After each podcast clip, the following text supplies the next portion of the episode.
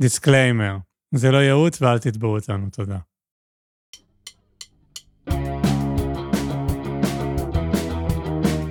אתם מאזינים לקצה זכות, פודקאסט על כל מה שסקסי בבירוקרטיה הישראלית. עם אפרת שמיר. ותומר מאירי. אה, אפרת, כן, שלום רב, שלום שלום. איך היה השבוע שלך? אני יכולה להתחיל מההווה, אני אחרי כוס יין שלישית, אני לא יודעת איך זה יעבוד. כן. פרק, אה, פרק אה, שכרות. איך ההווה שלך? ההווה שלי אה, לא רע, כן? לא רע, כן. וואי, תהיי בריאה כפרה. והשבוע היה גם אחלה. אני, יש לי בשורה לבשר לך, בתור נציג טיק טוק בפודקאסט. כן. אני פתחתי טיק טוק. הופה. גם טיק טוק, כאילו, גם לפודקאסט וגם לכזה עניינים, עניינים האישיים שלי, אתה יודע. כן. אה, ויש לי הרבה רשמים. מה, תני לי אותם? אוקיי, קודם כל, אני ממש, אה, האפליקציה גרמה לי להרגיש קשישה. לא הבנתי איך לתפעל דברים, ויש גם איזה אלמנט של האפליקציה הזאת שהיא פשוט, היא תוקפת אותך. כאילו, אתה פותח אותה, זה בווליום מקסימום, ישר מתחיל לרוץ סרטונים, אתה מין כזה, לא יודע מי אתה, מה אתה, לא יודע מימינך ומשמאלך. זה היה חוויה קצת אה, טראומטית. ולא משנה, כאילו, אני, אני לא רוצה בכלל להסתכל על סרטונים, אני רק נכנסת כאילו לפרופיל שלי לראות כמה צפיות יש לסרטונים המעולים שאני מעלה. ו... אבל לא משנה, אני סוגרת את זה, אני פותחת, זה שוב מתחיל כזה לרוץ על דברים. אני גם שמעתי שהאלגוריתם אה, ממש אה, כזה מקשיב לך להתנהגות שלך באפליקציה בהתחלה, ואז זה כזה מתקבע על הדברים שאתה אוהב, ואז קשה לשנות את זה אחרי לא, זה. לא, אפשר לשנות. אתה אומר שאפשר לשנות. כן. אני לא יודעת, זה גם מלחיץ אותי. יצוין ששום דבר שאני אומר כאן הוא לא כעובד טיק טוק, אבל מה שאני רוצה להגיד מההבחנה שלי על טיק טוק, היא שכאילו כפלטפורמה, בהשוואה לנגיד אינסטגרם, שגם שם עבדתי הרי, כידוע לנו, אמ, עבדת ב... אה, מטא. עבדתי בפייסבוק, כן. כן. אמ, זה ש... זה כאילו, אתה מסתכל נגיד על רילס לעומת אה, טיק טוק, ואתה. אומר, הפורמט הכללי הוא די מזכיר, הרילס זה- בעצם העתקה של כאילו מה שהפורמט. הטיקטוקי. אמ, אבל כשאתה נכנס ל rabbit hole הזה של טיק טוק, וקשה לצאת ממנו, אני אומר לכם, אני, אני, מניסיון. אני, אני מבלה זמן בטיק טוק nowadays. אז התכנים הם אחרים. וואלה. זה, זה תכנים ב vibe אחר לגמרי. וואי, מעניין, על איזה קווים היית שם אז, אה, אז את כל אחד? ומה שהוא מקבל, אבל קודם כל אתה מקבל חלון ישיר ל Gen Z העולמי. כן, אמ, וזה לא הקהל יעד של אה, אינסטגרם stories נגיד, נכון. ושל רילס, ויש בזה משהו מאוד מאוד אותנטי, מאוד חשוף, מאוד לא מהוקצע, מאוד לא משויף. יש גם אני את ה... דווקא הרגשתי שמאוד משויף. מה, מה, איזה סרטונים נגיד ראית שהם משויפים? אה, פשוט, תשמע, לא, לא הסתובבתי שם הרבה, וגם, אני לא יודעת, האלגוריתם בהתחלה, הוא כאילו, הוא לא קלט אותי. הדבר לא, הזה לא, לו רגע. לא קלט אותי. סרטונים בערבית, כל מיני בנות 12 רוקדות, רגע. ונבהלתי, לא רציתי שהוא יחשוב שזה מה שאני אוהבת, שנייה. בנות 12 רוקדות. גם כשאני פתחתי את הטיקטוק לראשונה, זה מה שאני קיבלתי, אני חושב שזה כי אין לו אינפורמציה עליך עדיין, והוא מטרגט אותך על סמך כזה geolocation. אתה בישראל, כנראה אתה קרוב לג'נין, קח סרטונים של נערות ערביות רוקדות. מהר מאוד הוא יוצא מזה. אני לא מעוניינת אה, לבדוק מה קורה בהמשך ה rabbit hole הזה, הבנתי. אבל... אה, אני, אז אה, אני רוצה להגיד שאני מקבל כל מיני סרטונים, נגיד של אה, כזה... יואו, זה נשמע נורא לפתוח את זה ככה בפודקאסט, תגיד, אבל תגיד. ג'ן זי אצלי בטירוף, מדברים על mental health. מהמם. כאילו שזה גם נכון, זה גם פני הדור, הרי מדברים הרבה היום על ג'ן זי כאיך הם בשוק העבודה. ושהם לא מוכנים יותר, יש להם כזה, הם setting boundaries, והם לא מוכנים לקחת את העבודה איתם, והם כזה בכלל נוודים דיגיטליים. לגמרי. וכל ההבדל, ההבדלים האלה בין כאילו מילניאלס, שזה אנחנו, לג'ן זי, שמילניאלס, פתאום אנחנו כאילו מיושנים בשוק העבודה, לגמרי. ואנחנו כזה do what we're told, והרבה יותר... אז אה, זה- זה משתקף לך בתכנים? בטח, הם מעלים את זה בטירוף, הדברים שאנשים, אני כאילו בהלם שהם מעלים אותם, אבל הם מעלים אותם על כאילו איך הם setting boundaries, ואיך הם prioritizing, ואיך הם won't have it, את כל הסטרס של החיים המודרניים, והם נגד להביא ילדים, והם נגד לעבוד קשה מדי, ואתה כזה, זה וואו, זה in your fucking face. כן, אבל מה אתה חושב על זה ביחס אליי? אני מרגישה שאני trendsetter. ברור, את trendsetter, אבל את גם, אה, את יודעת, מחפופה. אז אני חייבת להגיד לך שמה שעשיתי בעצם באפליקציה, לא רציתי להיכנס ל-rabbit hole, אבל uh, כן רציתי uh, להבין את השדה שבו אני פועלת. מה שגיליתי? uh, בירוקרטיה, כלכלה, זכויות כסף. וחבר'ה, אני חייבת להגיד, מה קורה עם הקורבנות. אחד אחרי השני, סרטונים של כל מיני מנטורים פיננסיים ויועצים ואנשים שמוכרים קורסים וכזה. וכולם כאילו בלרלרת וקורבנות כאילו בטירוף על על, מה? כזה. המדינה הזאת, אני לא מבין את המדינה הזאת, לוקחת לנו כל כך הרבה מיסים, רק דופקים אותנו, אנחנו כעצמאים לא זכאים לכלום, אנחנו זה. גם קורבנות, גם דיסאינפורמציה בטירוף. כאילו, איך שנכנסתי, ראיתי איזה סרטון של איזה מישהו כזה, אל תשימו כסף בפנסיה, אין סיכוי שתראו את זה, חטפתי חום. אמרתי כזה, טוב, זה לא, זה לא, זה לא הזמן ולא המקום, חבוב. אז הנה, אז אפרת, זה המקום שלך לבוא, to shine. To shine, לבוא ו-speak uh, truth to power. יאללה, חברים, תעקבו, תעקבו. כאילו, אין סיכוי שמישהו מהמאזינים שלנו, אה, יש לו אה, נכון, כנראה. ש-unlikely. אבל אני יכולה לחזור רגע על הבקשה, תדרגו חמש ותשלחו לחברים ולהורים וזה. דחוף.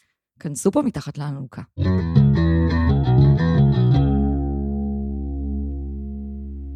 תומר, זה לא הזמן להיות בטלפון עכשיו. אני קורא על הפוד... על ה... על אה, הפודקאסט. סיוע במשכנתה.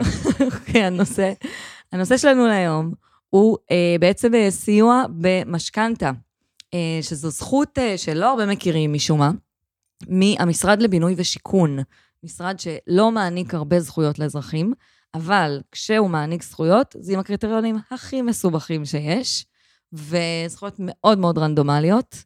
נכון, אה, יצוין שהיה לנו קשה להתכונן לפרק היום על זה. לי לא היה קשה, היה לך קשה? לי היה קשה. למה? הנה, נגיד, יש איזה משהו שם יסודי שאנחנו לא בדיוק סגורים עליו. אה, בסדר, לא, לא צריך לחשוף את ה... את כל החרא, את כל כן. הג'יפה. אבל uh, היה קשה, כי כאילו זה תחום מורכב, פתאום אתה במשכנתאות והלוואות, וזה גם כולל uh, כאילו עירוב של הבנקים, כי עדיין הבנקים נותנים את ההלוואות האלה, נכון. אבל כאילו בספונסר שיפ כזה, של יש זכאות ממשרד, עוד, עוד מעט דברי על זה, אבל ממשרד הבינוי והשיכון. אז הכל מאוד כזה נפתולי ומורכב. נפתולי. נפתולי, לחלוטין נפתולי. אז בעצם הסיפור של המשכנתה הזו, הסיוע במשכנתה מהמשרד לבינוי ושיכון, אה, זו בעצם זכות שמעניקה אפשרות לאזרחים, בהתאם למאפיינים שלהם, לקחת חלק מהמשכנתה שלהם, אה, לא בתנאים רגילים שאפשר ללכת לבנק כשרוצים אה, לקחת משכנתה ולקבל הצעות ולעשות סקר שוק ולבחור את המשכנתה המתאימה ביותר, אלא בתנאים שאמורים להיות קצת יותר טובים מהתנאים הכלליים בשוק. אמ, כשבעצם זה, אומר- עכשיו, זה, זה סכומים לא כאלה גבוהים, זה יכול להסתכם ב-200 ומשהו אלף אה, בסך הכל, זה סכום המשכנתה המקסימלי, כנראה 230 אלף, תלוי כמה תוספות, תלוי איפה הדירה שרוצים לקנות וכזה. אבל הסיפור המרכזי שבעצם מיטיב עם האזרחים זה זה שהריבית שבה לוקחים את החלק הזה של ההלוואה לצורך קניית הדירה, אה, זו ריבית שהיא א', נמוכה בחצי אחוז מהריבית אה, שבנק ישראל מפרסם בתחום הדיור, וב', בכל מקרה זה יהיה במקסימום 3 אחוז. זאת הריבית המקסימלית כשלוקחים את החלק הזה של המשכנתה מהמשרד לבינוי ושיכון. אה, עוד דבר שהזכות מעניקה, זה בעצם אפשרות לקצר את תקופת המשכנתה, שאם לקחת ואתה רוצה להחזיר לפני תום התקופה שעליה פרסת את התשלומים, אתה יכול להחזיר ואתה לא מקבל איזה קנס על זה שאתה מחזיר את זה לפני הזמן. אה, זה בעיקר מיטיב עם מי שפתאום נופל עליו סכום כסף גדול ורוצה לסגור את הסיפור הזה של ההלוואה, אה, ובעיקר מיטיב בתקופות של ריבית אה, משתנה, שיכולה לגרום להלוואה שלקחתם להיות יותר או פחות משתלמת. מעניין, מי זכאי? יפה. אז כאמור, קריטריונים הזויים. Uh, זה הולך ככה, זה כמו איזה משחק. אתה צריך לצבור 600 נקודות. יש כל מיני מאפיינים, כל מאפיין נותן לך נקודות מסוימות. תני לנו, מה המאפיינים? יפה. אה, קודם כל, קריטריון מחוץ למאפיינים זה שצריך שלא תהיה לך דירה בהווה בבעלותך, לא משנה אם זה להשקעה או למגורים, וגם שלא הייתה לך דירה בעשור האחרון. Mm, אז זה ממש סיוע שמיועד לאנשים שהם מה שנקרא... אה, מחוסרי דיור. בדיוק, יפה, איך אתה משלים אותי. אה, מעולה. הקריטריון הראשון הוא קריטריון של גיל, אבל הקריטריון הזה רלוונטי רק לרווקים. אני קצת הרגשתי כשקראתי, כשעבדתי על הקריטריונים וזה, שזה כאילו מין מבחן של אה, כמה לבד אתה בעולם. אם אתה רווק, באיזה שלב, באיזה גיל אתה מתחיל להיות מספיק רווק מבוגר, בשביל ש... טוב, בסדר, נפרגן לך במשכנתה מוזלת כדי שתקנה דירה. אבל זה מעניין, כי נגיד אה, ב... בכל התוכניות אה, של, אה, את יודעת, כל הכחלון ואחריו, דירה בהנחה. דירה בהנחה, זה להפך, אתה כאילו... לא, לא נכון, גם שם אתה צריך להיות משפחה. אתה צריך להיות משפחה ואתה, ואתה זכאי כרווק רק מגיל 35 ומעלה. אז זה לא להפך, זה אותו דבר. גם פה, אה. זה תלוי במאפיינים האחרים שלך, כי צריך לצבור את ה-600 נקודות, אבל גם פה, נגיד בן אדם שיש... טוב, נעבור על הקריטריונים, אתה תבין... אה, יאללה, תני לנו אותם. דידקטיות, אפרת. דידקטיות. סליחה, אני משתדלת, משתדלת. לא מצליחה, אבל.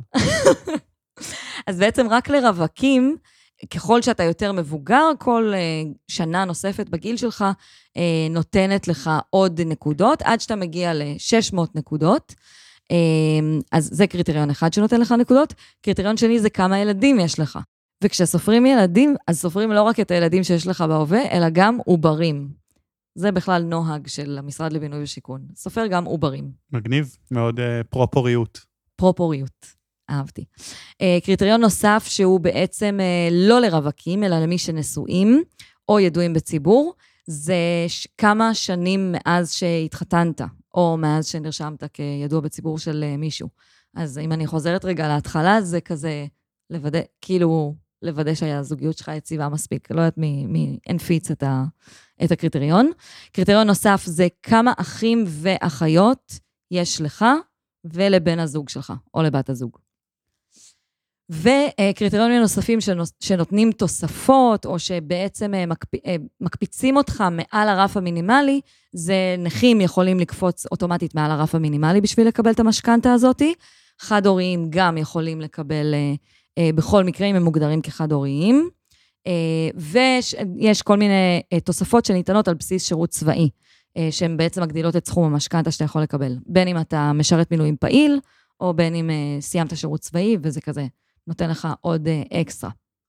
מה עם uh, מיקום הדירה שציינת? מיקום הדירה באמת uh, יכול לתת תוספת למשכנתה, אבל הוא לא, זאת אומרת, הוא יכול להגדיל את הסכום שאתה יכול לקבל בתנאים המועדפים האלה, או העדיפים האלה, אבל הוא לא יכול להקפיץ אותך מתחת ל-600 נקודות mm, למעל. הבנתי. כלומר, אם אתה מקבל, אז אתה יכול לקבל יותר, אבל הוא לא יגרום לך לעבור מלא מקבל לכן מקבל. נכון מאוד.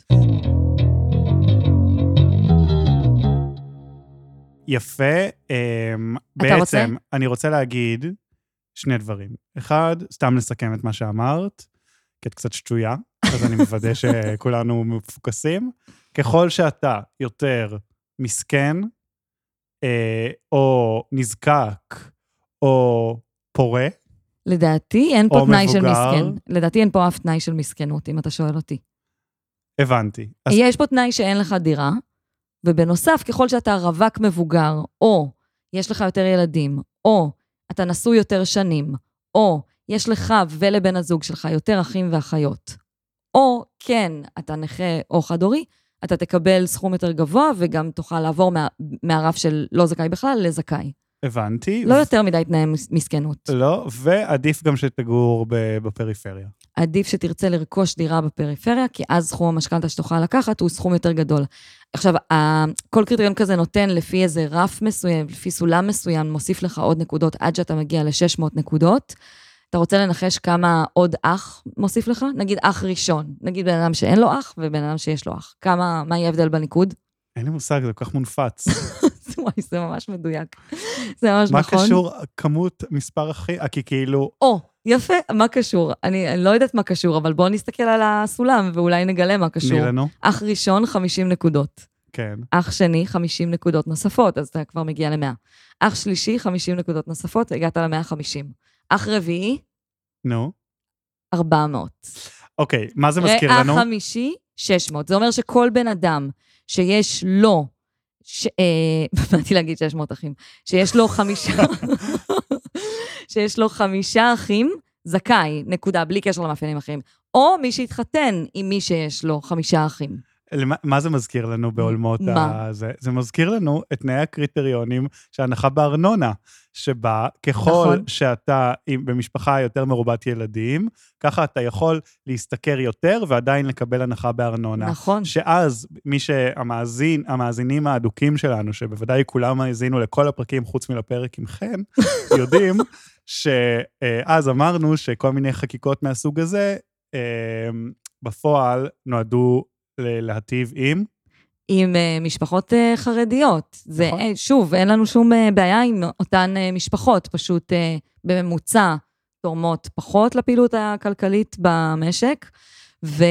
לא, סליחה, אבל אפרת, עזבי אותי שנייה, זה לא, אני לא מדבר כאן נגד חרדים, אבל מה פתאום הקפיצה הזאת ב-400 נקודות באח, איזה משלישי לא, זה לא? קפיצה של 400, זה כאילו על שלושה אחים אתה מקבל 150, שזה 50 לכל אחד, על ארבעה אחים אתה מקבל 400, ועל חמישה אחים אתה מקבל אז קפ- 600 בסך הכל. קפיצה של כן. 250 מאח שלישי לרביעי. נכון, נכון. איך, איך המחוקק יכול להסביר את זה, חוץ מלתפור את התנאי חקיקה, במיוחד לאוכלוסייה ספציפית שהוא רוצה להטיב עימה? אתה צודק, ואתה נראה עצבני, ובצדק. לא, כי אני לא אוהב את ההתנצלות, אה, אנחנו לא נגד. אנחנו באמת, ברור שאנחנו לא נגד, אבל זה... צריך שוב להבין שזה הולך מקופה אחת, זה משחק סכום אפס. את נותנת את זה למישהו, אז את לא נותנת, יש לך פחות לתת בחינוך, בריאות ומשאבים אחרים לאנשים אחרים. לחלוטין, אני מסכימה איתך.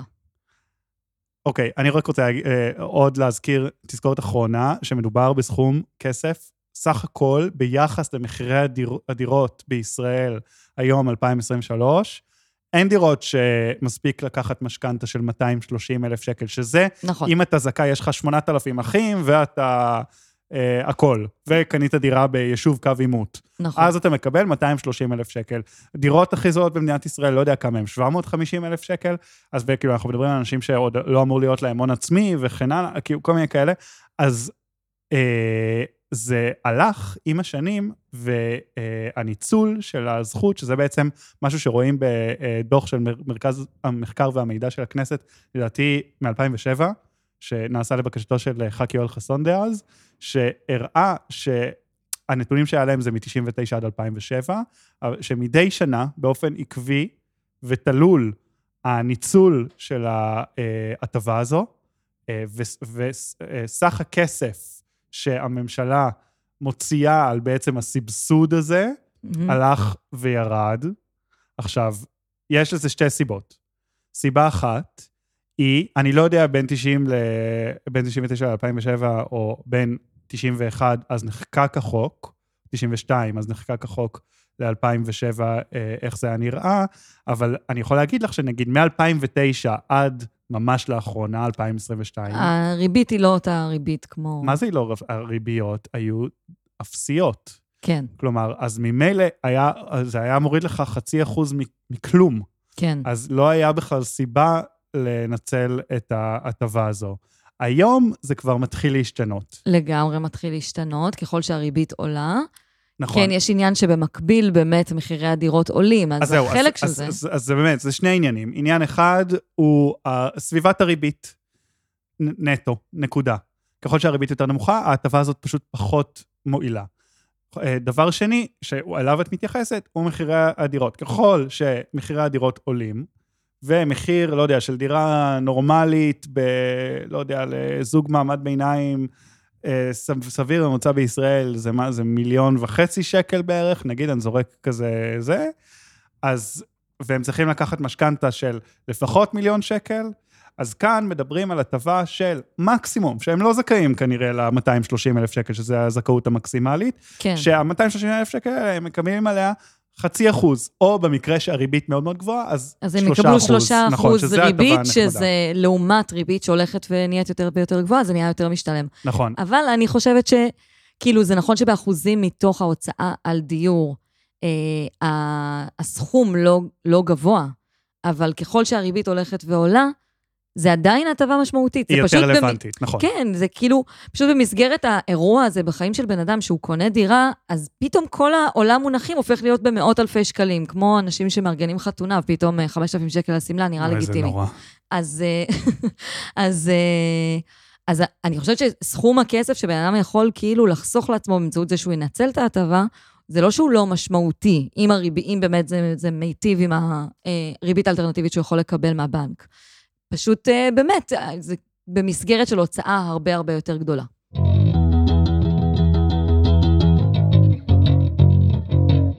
אפרת? כן. הכנתי לך הפתעה. די. אמ, זה עוד כוס יין? את, אה, לא, אני לא נותן לך יותר כוסות יין בפודקאסטים, כי קלירלי זה לא עובד. אבל, אמ, רן כהן, את יודעת מי זה? אין לי... לא, אני פשוט לא שואל יותר.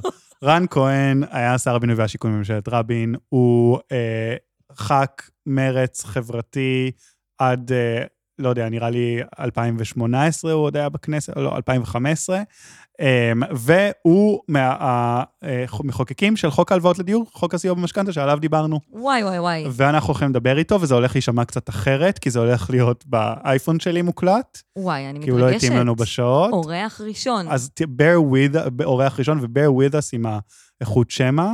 אה, אנחנו אינדי, ואנחנו לואו בדג'ט, וזה מה יש. אה, שלום רן כהן. שלום, שלום.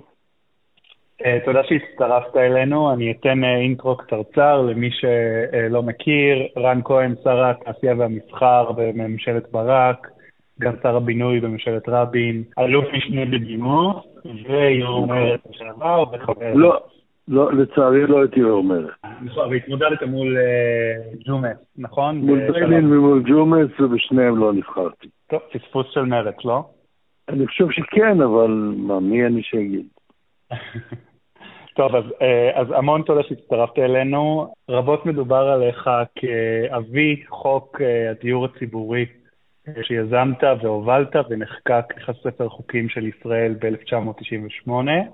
נכון. אבל uh, היום אנחנו רוצים לדבר איתך על חוק uh, אחר, יותר ב, בשוליים של ההיסטוריה החקיקתית בישראל, שזה חוק הלוואות לדיור מ-1992.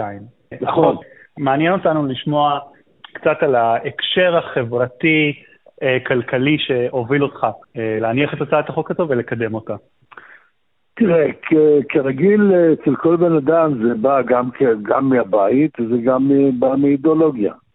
אני גם בא מבית שבו לימדו אותי עוד בבגדד, בעיראק.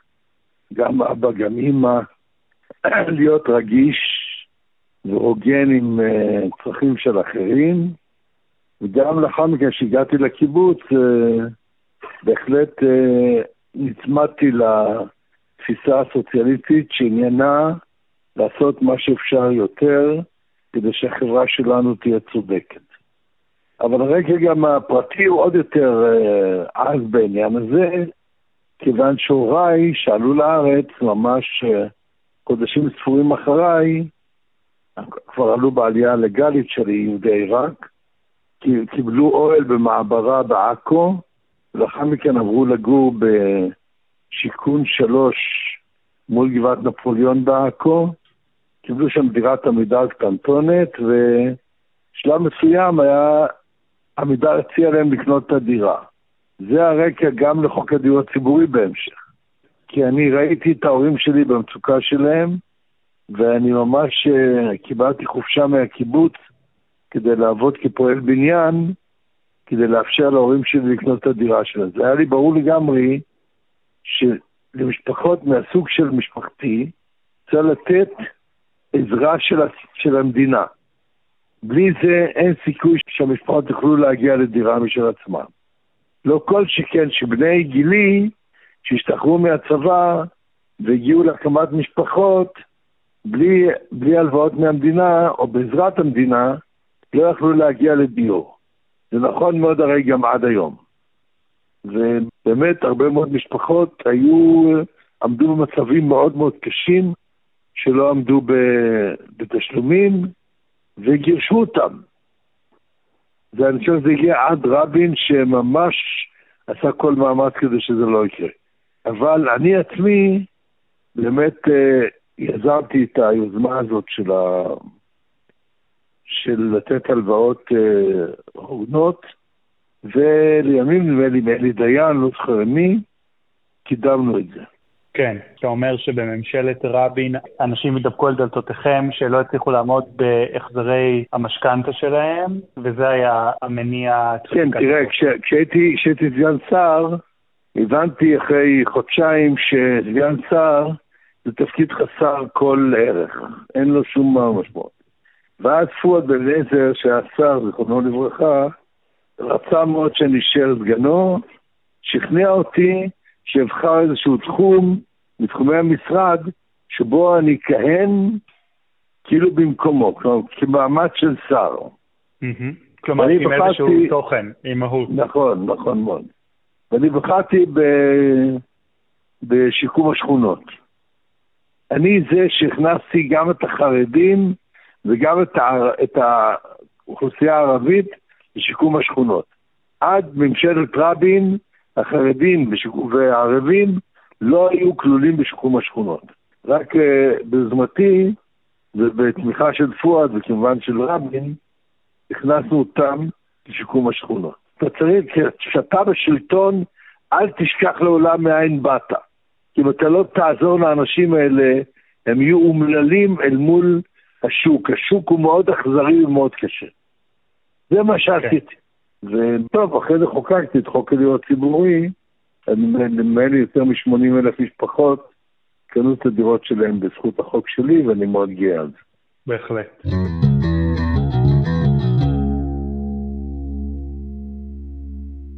פינת העקיצה, אפרת. אוקיי, אני... אה, אה, רגע, התבלבלתי. היא לא יכולה, אסור לתת לה אלכוהול. רמת תפקוד נמוכה, תגיד שוב פינת העקיצה.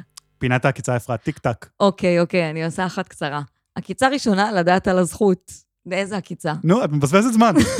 אתה מלחיץ אותי. נו. שנייה, תן לי. סתם, מלא אנשים לא יודעים על הזכות הזאת, וסבבה, זה, יש הוצאה גדולה על דיור, בלה בלי, בלה בלה. ת, שנייה, תבדקו רגע אם אתם זכאים או לא. באמת, אנשים לא מכירים את השטאנץ, במיוחד גם משרתי מילואים שמקבלים תוספת. Uh, עקיצה שנייה, זה, uh, אני חוזרת... מה העקיצה? העקיצה היא לבדוק את הזכאות לסיוע במשכנתה? לא, לא, לא. אוקיי, שנייה, עושים מחדש ואת מתחילה מהשני. אוקיי, זוכר שאמרתי שיש קריטריון, אתה מלחיץ אותי גם עם האנרגיה שלך. אז אני לא מסתכל עלייך. אוקיי.